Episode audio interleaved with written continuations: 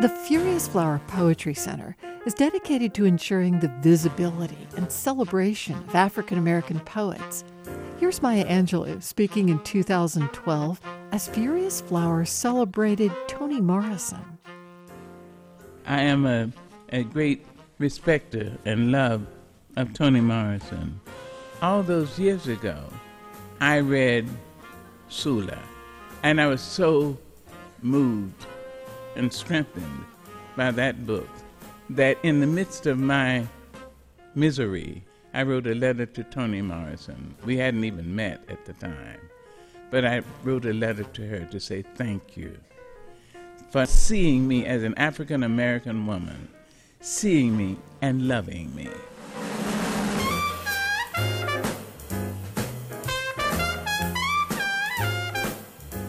From Virginia Humanities, this is With Good Reason. I'm Sarah McConnell. Today, celebrating Furious Flower.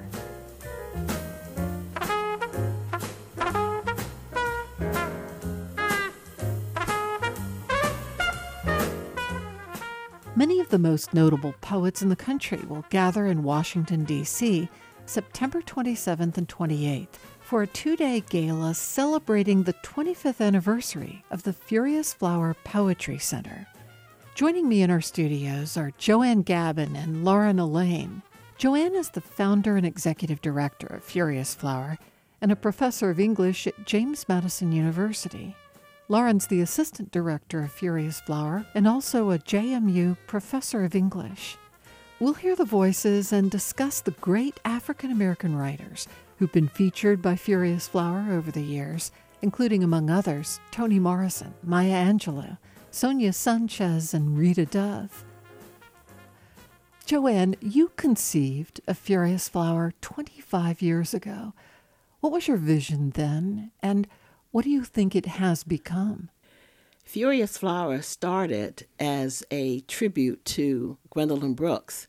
It was a conference that we did in 1994 and because it was such a phenomenal event, it has now become a decade defining conference for Furious Flower. Lauren, there will be a 25 year gala anniversary of Furious Flower in Washington, D.C. in a couple of weeks. Tell me who you expect to be in attendance there and who that gala will honor. So, the theme of the gala is Seeding the Future because we're both honoring a rich 25 year legacy of Furious Flower, but we're also looking to think through what the next 25 years look like. So, we have the three former African American Poets Laureate of the United States Rita Dove, Natasha Trethewey, and Tracy K. Smith.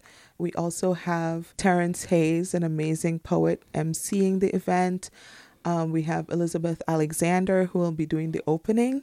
And um, we're thrilled to also, in this vein of Seeding the Future, have the Youth Poet Laureate Amanda Gorman, also a young Black woman, joining the event as well. And so this is also an event that celebrates the future in that way. Over the years, Joanne, you invited with good reason to attend these Furious Flower conferences and interview many of the poets.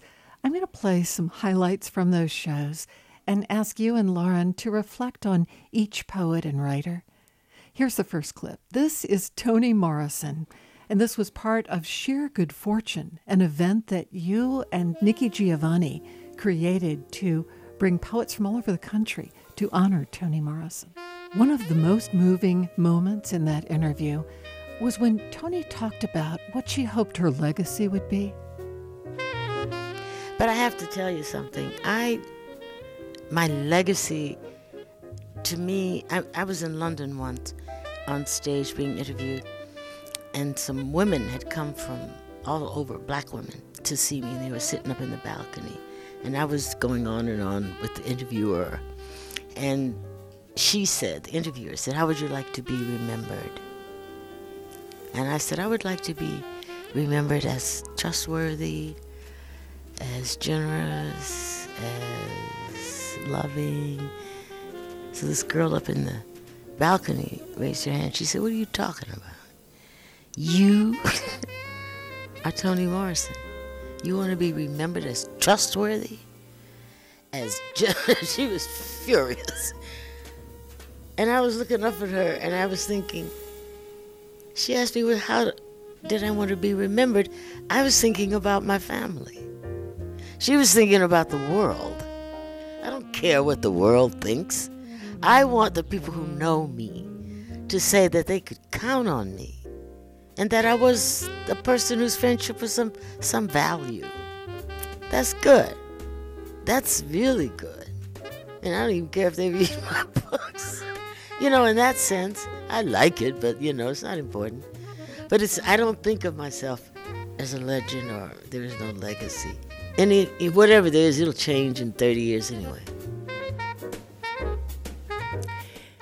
Maya Angelou, Nikki Giovanni, and I did a tribute to Toni Morrison in 2012. And in that tribute called Sheer Good Fortune, more than 40 authors, singers, poets came to honor her at Virginia Tech. And we were able to give her her flowers while she could smell them. In fact, she said at the end of that program, if I never have anything like this again in the public, for me, this is enough. What's amazing about that clip is you get the person shining through, but I never got to meet Toni Morrison. And so I know her through her work. And to me, what I can say is that her integrity is in her writing, her generosity is in her writing, her belief and love of her people as she saw them and identified them is in her writing. And that is what made her writing excellent. And that is what drew so many people those who didn't get to shake her hand or give her flowers um, in person. That's what drew us to her. That's what made us love her and i think that is what will continue to keep her legacy alive another poet honored by furious flower as you mentioned joanne was sonia sanchez what should we know about Sonia Sanchez and her contributions to the civil rights movement and the black arts movement? You should know that Sonia Sanchez was one of the first people in the country to teach courses in black literature at San Francisco State. She also was a founding member of what we now call the Black Arts Movement. But it's interesting that when she was a student at Hunter College, she didn't know very much about black literature. It wasn't taught. But after she had a wonderful encounter with a woman by the name of Jean Hudson, and she talks about how she got into knowing about black literature. You're recalling this wonderful story by her that starts terribly. She'd applied for a job, had been accepted, and showed up on the first day. This was in New York City at a, a writing job. And when the boss took one look at her, he said, I'm sorry, the job has been filled already. Sonia talks about the bus ride home from that encounter and what happened next that changed her life. Lo and behold, I saw this sign that said Schomburg Library and there was a man outside smoking a cigarette, and I said, What is the Schomburg? He said, Lady, lady, lady, if you want to know what the Schomburg is, just sign this and talk to the lady inside. And my dear sister, I walked into this Schomburg with this long, long, long table, but nothing but scholars sitting there, black, white scholars sitting there with their heads down and just stacks of books. And at the end was a glass enclosed office and I knocked on the glass door, and the woman came. She was Miss Jean Hudson, who's the curator. And I said, What is the Schomburg? And she said, Oh, my dear, she said, this library has books only by and about black people. And I said with my smart mouth self, I said, There must not be many books in here. she never let me forget that. And it took her 30 minutes I'm looking at my watch and said, What is this woman doing? She brought me three books.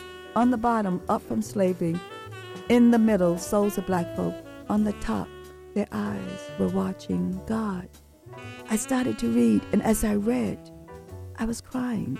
And then I got maybe about a third, almost a half, and then I eased out and knocked on the door again.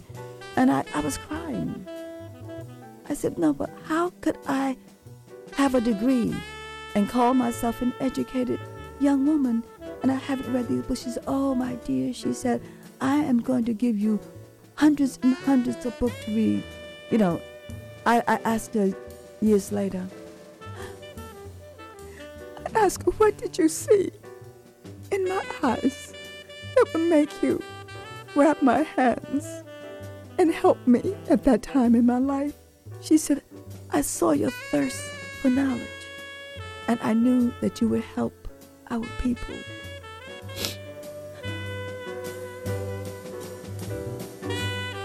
That's an incredible story.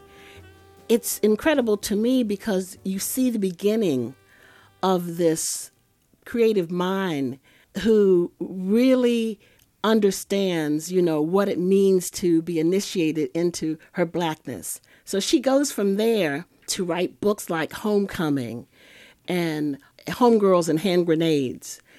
And later on, books like uh, Does Your House Have Lions? Yes, and Wounded in the House of a Friend and Blues for a Blue Black Magical Woman, because she has at that point now taken all of this from her culture, from the literary legacy that Miss Hudson introduces her to.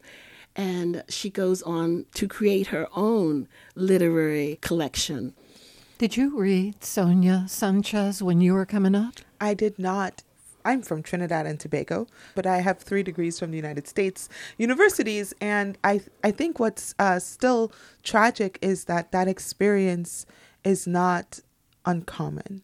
It's still happening. You can learn so much about American literature and have this entire rich, empowering piece of it left out. And I think that's one of the critical gaps that Furious Flower fills. And that was the reason I thought about having the conference in the first place in 1994 because my students at James Madison University were not really exposed to these black writers, especially the black poets.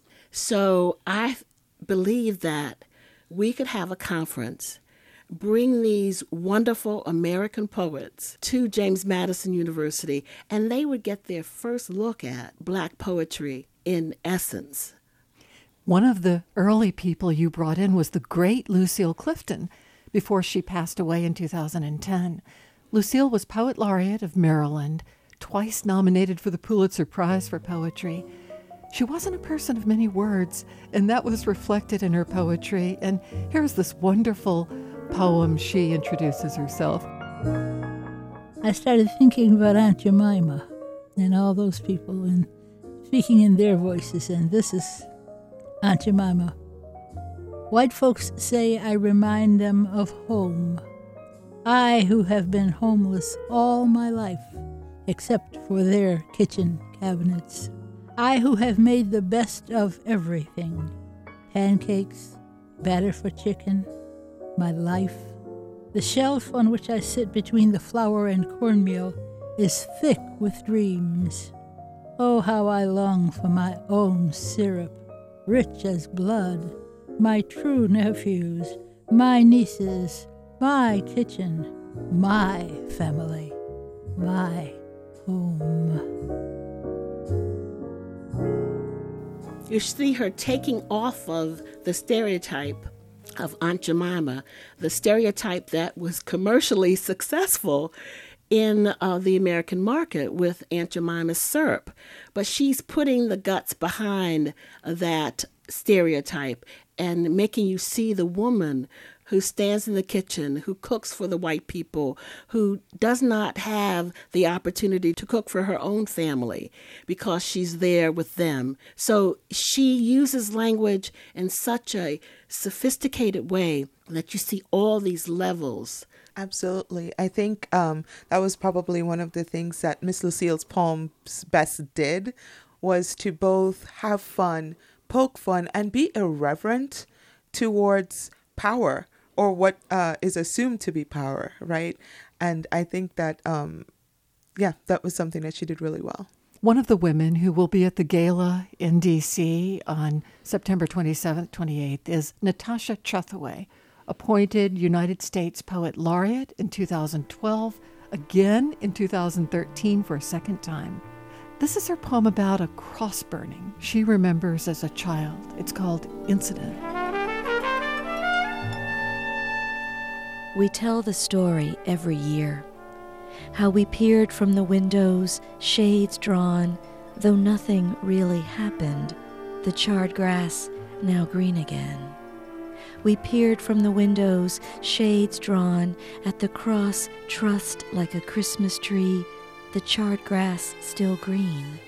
Then we darkened our rooms, lit the hurricane lamps. At the cross, trussed like a Christmas tree, a few men gathered, white as angels in their gowns. We darkened our rooms and lit hurricane lamps, the wicks trembling in their fonts of oil. It seemed the angels had gathered, white men in their gowns. When they were done, they left quietly. No one came. The wicks trembled all night in their fonts of oil. By morning, the flames had all dimmed. When they were done, the men left quietly. No one came. Nothing really happened. By morning, all the flames had dimmed. We tell the story every year. This poem is so interesting to me because it looks backward, but it also looks forward because we are experiencing in this country a spate of terrorism that is gripping our nation. And she talks about the Klan, but we have already experienced in our own country, in Charlottesville, in other places, the uh, the rise of white supremacy. So here, it's a poem that unfortunately still has meaning today. It's shocking. I have a poem in my collection that came out this April that is also about a cross burning that happened when I lived in Dubuque, Iowa in 2016. And so um, there's still so much work to do. You're also honoring another U.S. Poet Laureate on September 27 28. This is Rita Dove. Let's hear a poem from Rita herself, a poem she calls Family Reunion. 30 seconds into the barbecue, my Cleveland cousins have everyone speaking Southern. Broadened vowels and dropped consonants, whoops and caws. It's more osmosis than magic, a sliding thrall back to the time when working the tire factories meant entire neighborhoods coming up from Georgia or Tennessee, accents helplessly intact while their children, inflections flattened to match the field they thought they were playing on, knew without asking when it was safe to roll out a draw. Just as it's understood, potluck means resurrecting the food we've abandoned along the way for the sake of sleeker thighs. I look over the yard to the porch with this battalion of aunts, the wavering ranks of uncles at the grill, everywhere else hordes of progeny are swirling, and my cousins yakking on as if they were waist deep in quicksand, but like the books recommend, aren't moving until someone yanks them free. Who are all these children? Who had them and with whom? Through the general coffee tones, the shamed genetics cut a creamy swath. Cherokee's burnt umber transposed onto generous lips a glance flaring gray above the crushed nose we label anonymous African. It's all here, the beautiful geometry of Mendel's peas and their grim logic. And though we remain clearly divided on the merits of okra, there's still time to demolish the cheese grits and tear into slow cooked ribs so tender we agree they're worth the extra pound or two our men folks swear will always bring them home. Pity the poor soul who lives a life without butter. Those pinched knees and tennis shoulders and hatchety smiles.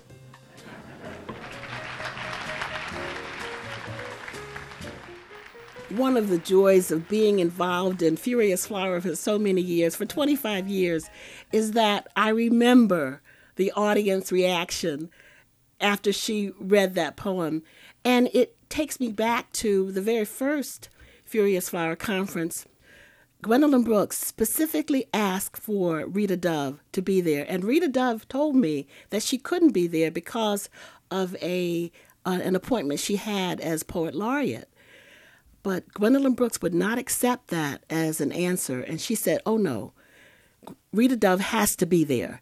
And so I called Rita and said, Gwendolyn Brooks says, You have to be there. And she was there. And so I remember that Friday when Rita Dove read just before Gwendolyn Brooks came on the stage. And it was just one of those moments of triumph because you saw this woman who was the first Pulitzer Prize winner who was African American woman, an African American, and here this woman who was now the poet laureate of the United States, honoring each other. And what a great moment to introduce Maya Angelou. um, let's hear from Maya Angelou, who had joined you and Nikki in that 2012 celebration of Toni Morrison. This is Maya speaking about Furious Flower at that celebration. I'm so honored.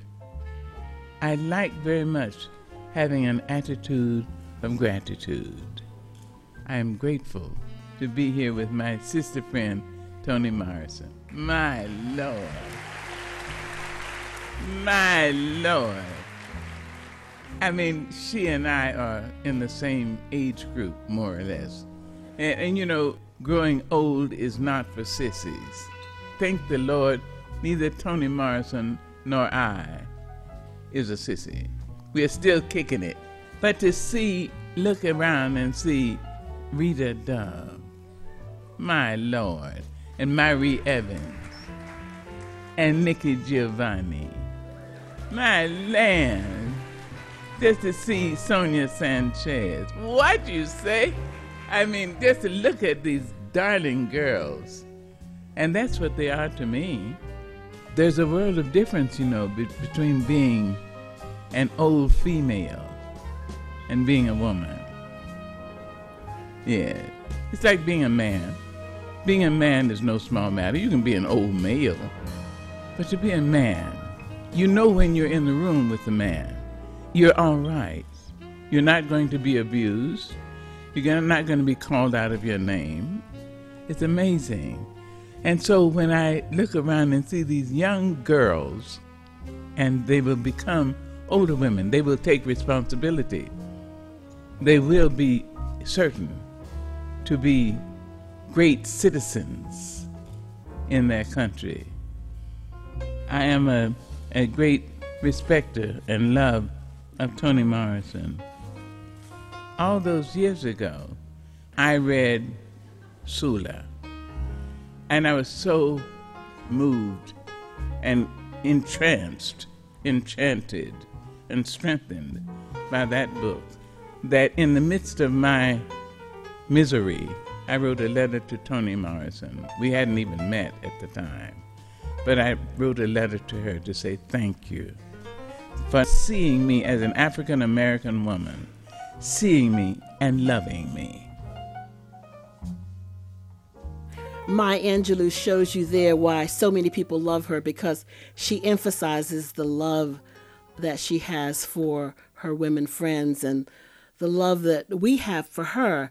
Maya wanted Toni to know that Toni Morrison wrote the book that was her story the Bluest Eye. She mentioned there Sula, and Sula is about two girls who have this bond, this friendship that is almost eternal.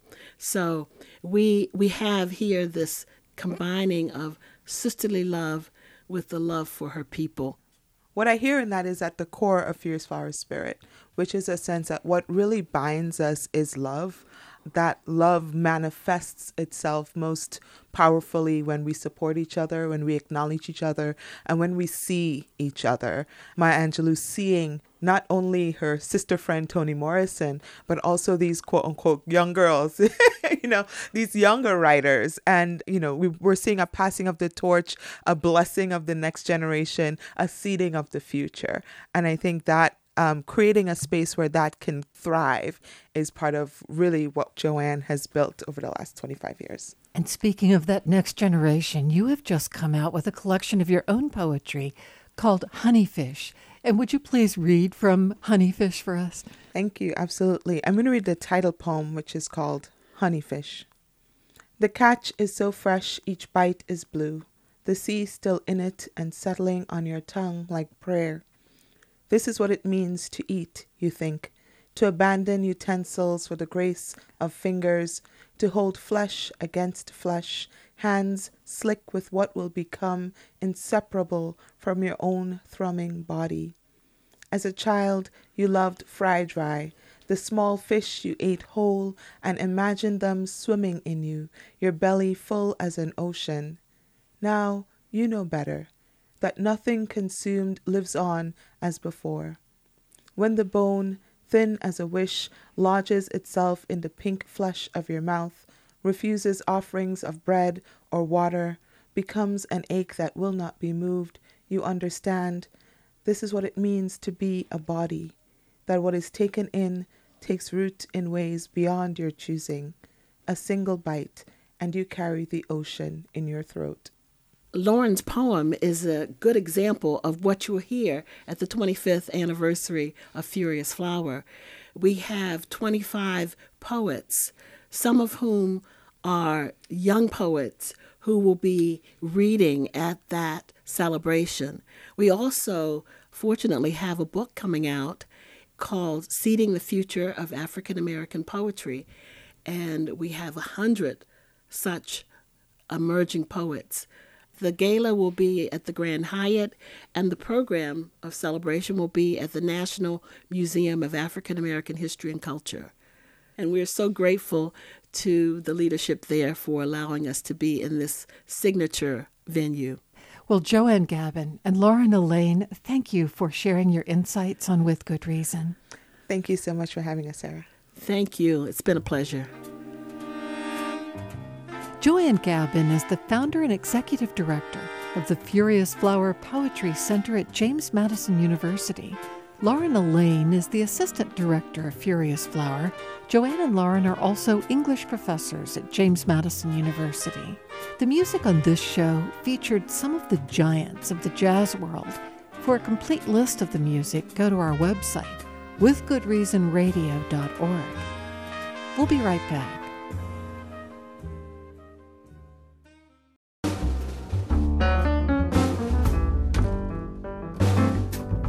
From Virginia Humanities, welcome back to With Good Reason. I'm Sarah McConnell. Pulitzer Prize winning poet Yusef Komunyakaa is perhaps best known for his poetry about the Vietnam War. He discovered poetry as a child in Bogalusa, Louisiana, where he was inspired by the southern landscape, the Old Testament cadences he heard in church, and jazz music. I love my big hands.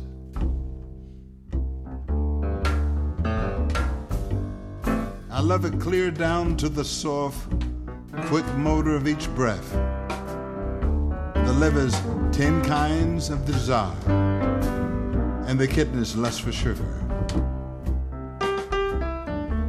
Komunyakaa recently collaborated on a new jazz album called White Dust. Because I was born to wear out at least 100 angels.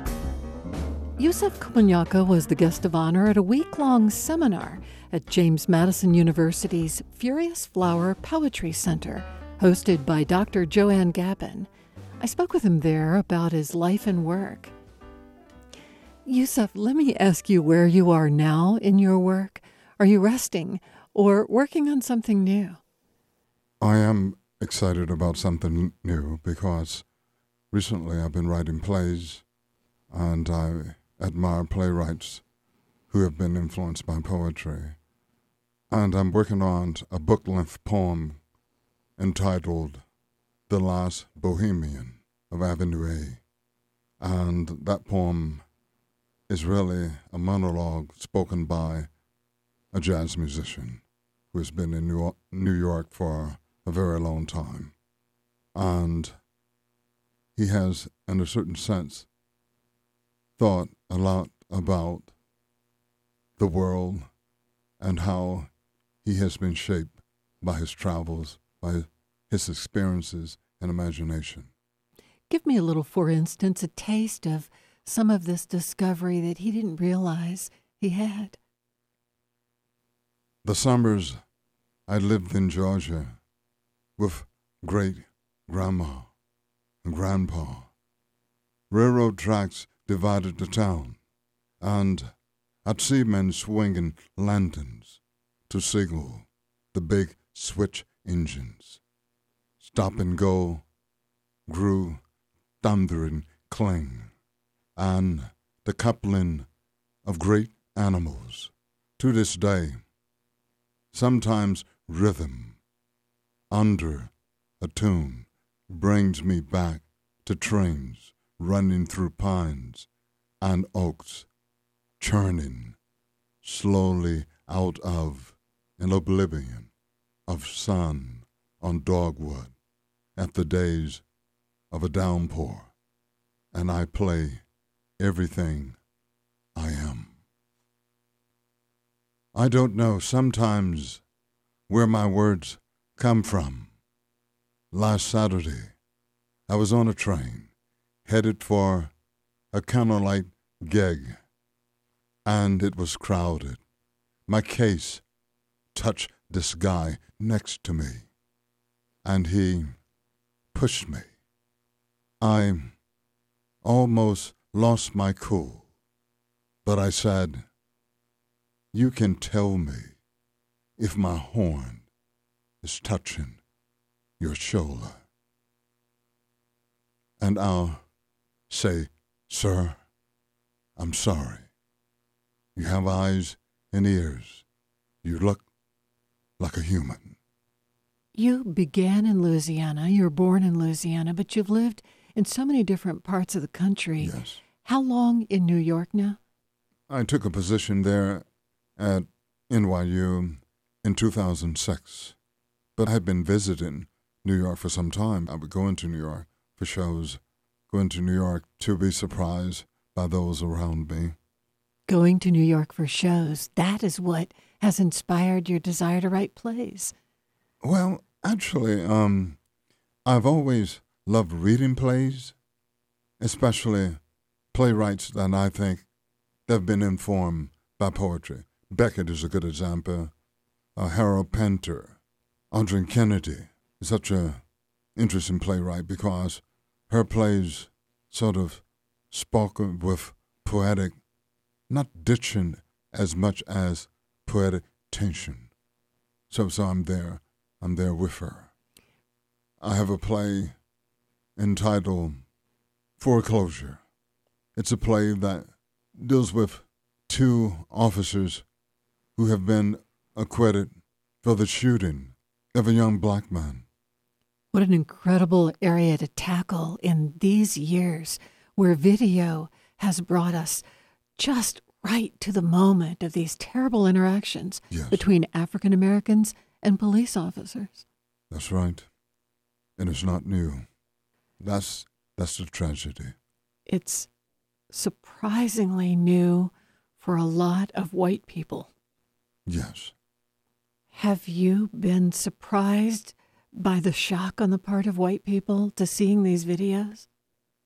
I have been surprised because it is something that that I've known since I was a teenager, even before that, when I think about it, because in my psyche is this World War II veteran who comes back to Louisiana and he had been affected by the war, World War II. And He'd also been wounded. I think he had a steel plate in his head, and we called him Mr. Dan. And he was actually beaten to death by policemen. Of course, the community was surprised by that. And of course, because of his mental capacity the war, he came back a damaged soul. We tried to rationalize what had happened. The real problem is class. We don't talk about class. That is still there with us, and it will probably be there with us for a very long time. The idea of class tricks us. We like to become dreamers. We think that class is going to be removed. A good example through education.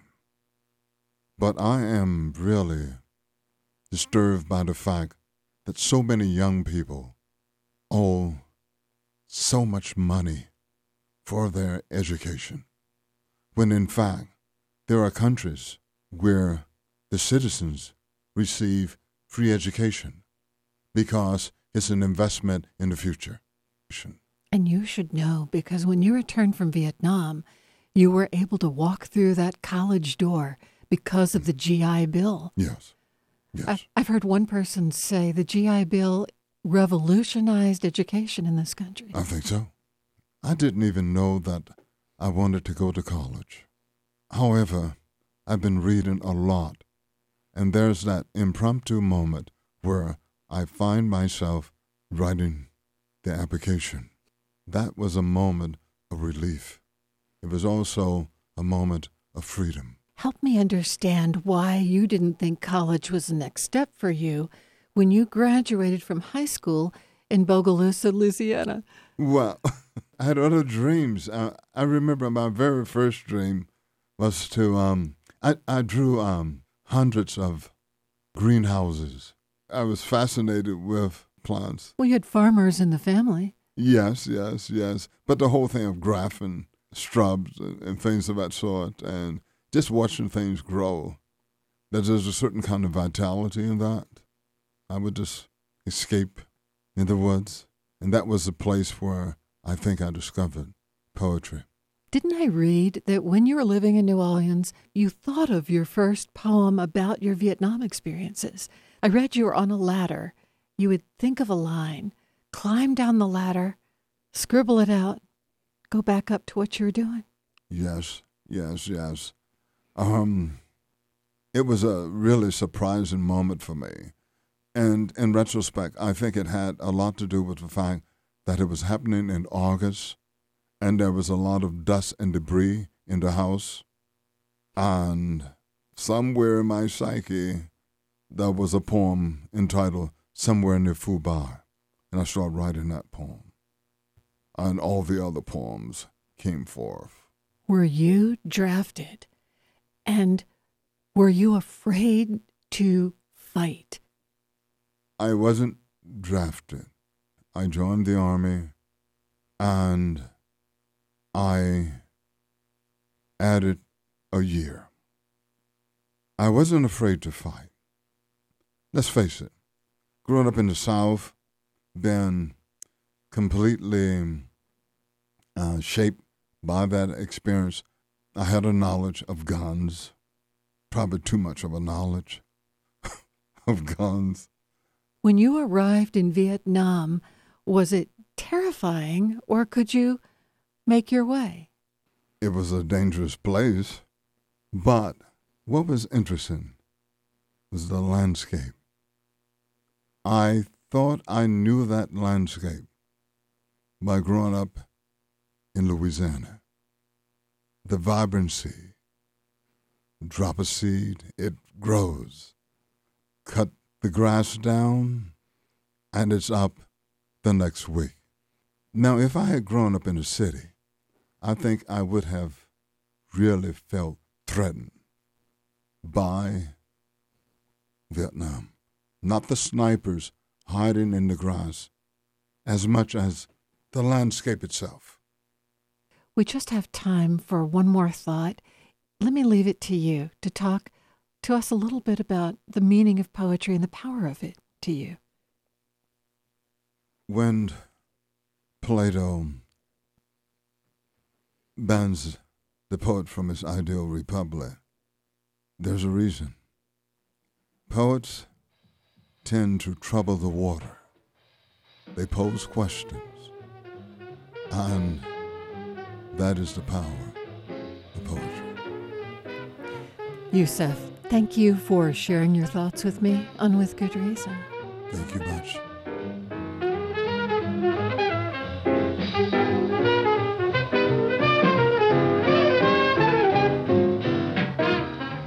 Pulitzer Prize winning poet Yusef Komunyakaa was the guest of honor at a week long seminar at James Madison University's Furious Flower Poetry Center, hosted by Dr. Joanne Gabin.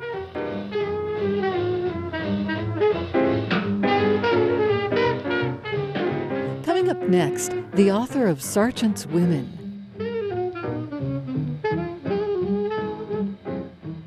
The painter John Singer Sargent immortalized the high society men and women of the Gilded Age. Think Titanic or Edith Wharton's Age of Innocence. It was a time when there were strict rules about social behaviors, but also a time when obscene wealth meant you might be able to get away with breaking those rules. In Sargent's Women, Four Lives Behind the Canvas, author Donna Lucey tells the stories of four of the fabulously wealthy women whose lives were painted by John Singer Sargent. Lucey is media editor of Encyclopedia Virginia at Virginia Humanities. I'm so struck by the four women and their portraits that you've focused on in your book. Let's start with Elizabeth, who's on the cover. Beautiful and yet sad. Yes, this is Elizabeth Chanler. She was one of the famous so called Astor orphans. She was orphaned at the age of 11. She was marooned on an island, the Isle of Wight. She was at this very grim boarding school at the time and she was left there. The guardians who were overseeing the orphans wouldn't permit her to come home. So, how did she come to walk into his studio? Her sister commissioned the portrait because they were in London at the wedding of her brother. And when you look at that portrait, you would think it would be a happy portrait because this was a happy time in her life. And at this point, she was a young woman. She was only 27 years old. But at 27, she was more or less considered over the hill in terms of she she wasn't married yet. She was an unmarried woman. My favorite, my personal favorite painting is the one of Elsie. She just looks so contemporary but stark and unsmiling. Who is Elsie? This was a painting that took him forever to do because he was capturing adolescence. And every time he looked at her, she would be changing.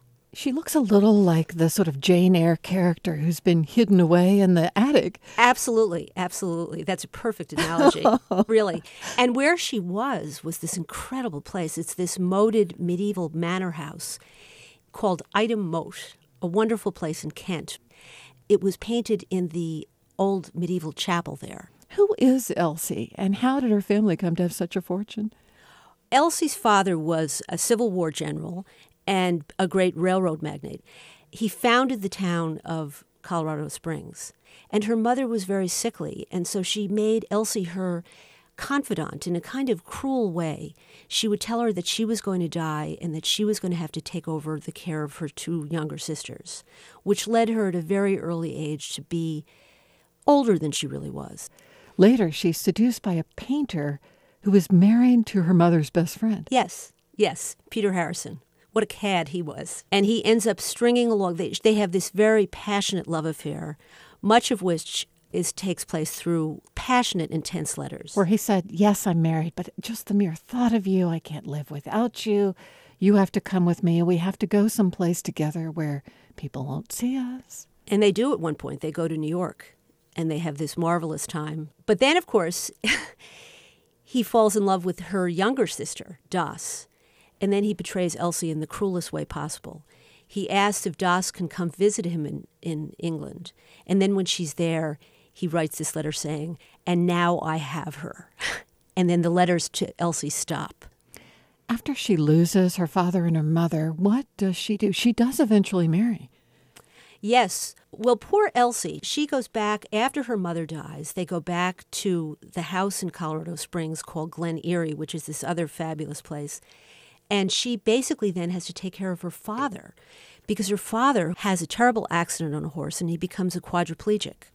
And so then she becomes the nursemaid to him, and he's this very domineering figure. One of the four women that you focused on, the portrait is not of her, but of her sister. Yes, yes. So there were Sally and Lucia Fairchild of Boston. Sally is the beautiful sister, and Sargent's very taken with her. And he does perhaps the most extraordinary painting in your book. Let's take a look at it. This is a beautiful woman whose face is entirely enveloped in a light blue veil. You can't see her face. No. And she was astonishingly beautiful, and she knew it. She was quite haughty. She was the beautiful sister, the one, the chosen one. And she was 21 when he, he did this portrait of her, and she's on the beach at Nahant in Massachusetts, a very, very trendy resort for the ultra Brahmin class of Boston. Lucia Fairchild bucks her wealthy family and marries a fellow artist that they disapprove of, but ends up, you write, always struggling financially to support him. He's kind of a loser, it turns out, when it comes to love and marriage. And they also live for a time in a wild artist colony in New Hampshire. Yes, yes, the great Cornish colony, which is this fabulous bohemian place where artists of every stripe came and headed by the great sculptor Augustus St. Gaudens. It was a kind of bohemian, wife swapping. Everyone became models for everyone else's husbands, and then they all began to sleep with one another, and there was lots of drinking and, and carousing, and, and all the local farmers would shake their heads and say things were much calmer in their own households. But the theater performances at night were fabulous. Yes, yes, yes. I mean, the theater was theater was part of the, the bones of that place they put on these theatrical productions. Ethel Barrymore was there, and it was a kind of Midsummer Night Dream set in New Hampshire. One of the great finds in doing my book was at the Boston Athenaeum, this great old library in Boston. There's a photograph at Nahant, which was the spot where he had painted Sally. And in the background, you can see Sargent is sitting in the foreground, and in the background, you can see Lucia the ugly duckling sister who's been overlooked and who's not being painted. And she's there taking notes. She was following him around, taking notes about him in a secret diary. Everything he said, she would write down. She adored him, and because of Sargent, she decided to become an artist. All of these lives Elizabeth, Elsie, Lucia, and Isabella they're all unfolding against the backdrop of the Gilded Age was this a transitional moment for women in particular? Oh, absolutely. They were becoming better educated, they were suddenly being allowed into schools. And these particular women who lived in this upper echelon of society, they had the money to do great things like help start all of the great art institutions in the country. They were just beginning to break out of the, the conventions of the society that they lived in. These women wrote 20, 30 page handwritten letters every day with allusions to classical mythology, to the books they were reading, to the great theater performances they were attending, to music. They all loved music. Wagner was a huge rage. And they were transported by this. All of this was critical to their souls. So these particular women were not your standard socialites. There were, as you might imagine, in the Gilded Age, because there was so much money sloshing around lots of the women were just vapid social climbers and only cared about their ball gowns and how much they cost and and how big their husbands' steam yachts were and how how large their quote cottages were in Newport, which would be 60, 70 room cottages. But these women didn't care about those things, and that's why I chose them. You write that reading their stories was a bit like reading Gilded Age porn. Were they really that scandalous? Well, yes, they were actually. These letters were very steamy. In many of these stories, in fact, I think in every one of the stories, there are illicit love affairs. And there's something very sexy about waiting for your lover's letters and you have to hide them and you have to go to some corner somewhere to, to read them and you're waiting for the postman to come and they're written on beautiful stationery with family crests and and hotels from the places all over the world they're also heartbreaking insights into timeless truths about love and marriage. Oh, absolutely. Well, especially because diaries are not written for other people to read. Could you tell? Oh, yes, yes, yes. And I've spent my career actually reading women's diaries. You know, the women you write about are mostly young. Do you see lessons for young women of today in their stories? Absolutely. Because this is a book about young women. And unfortunately, some of the same problems that these Gilded Age women ran into, women today still have. They're up against a male dominated society. They have all kinds of restrictions about, or expectations, I should say, from family, from society in general. And we're still fighting these same battles.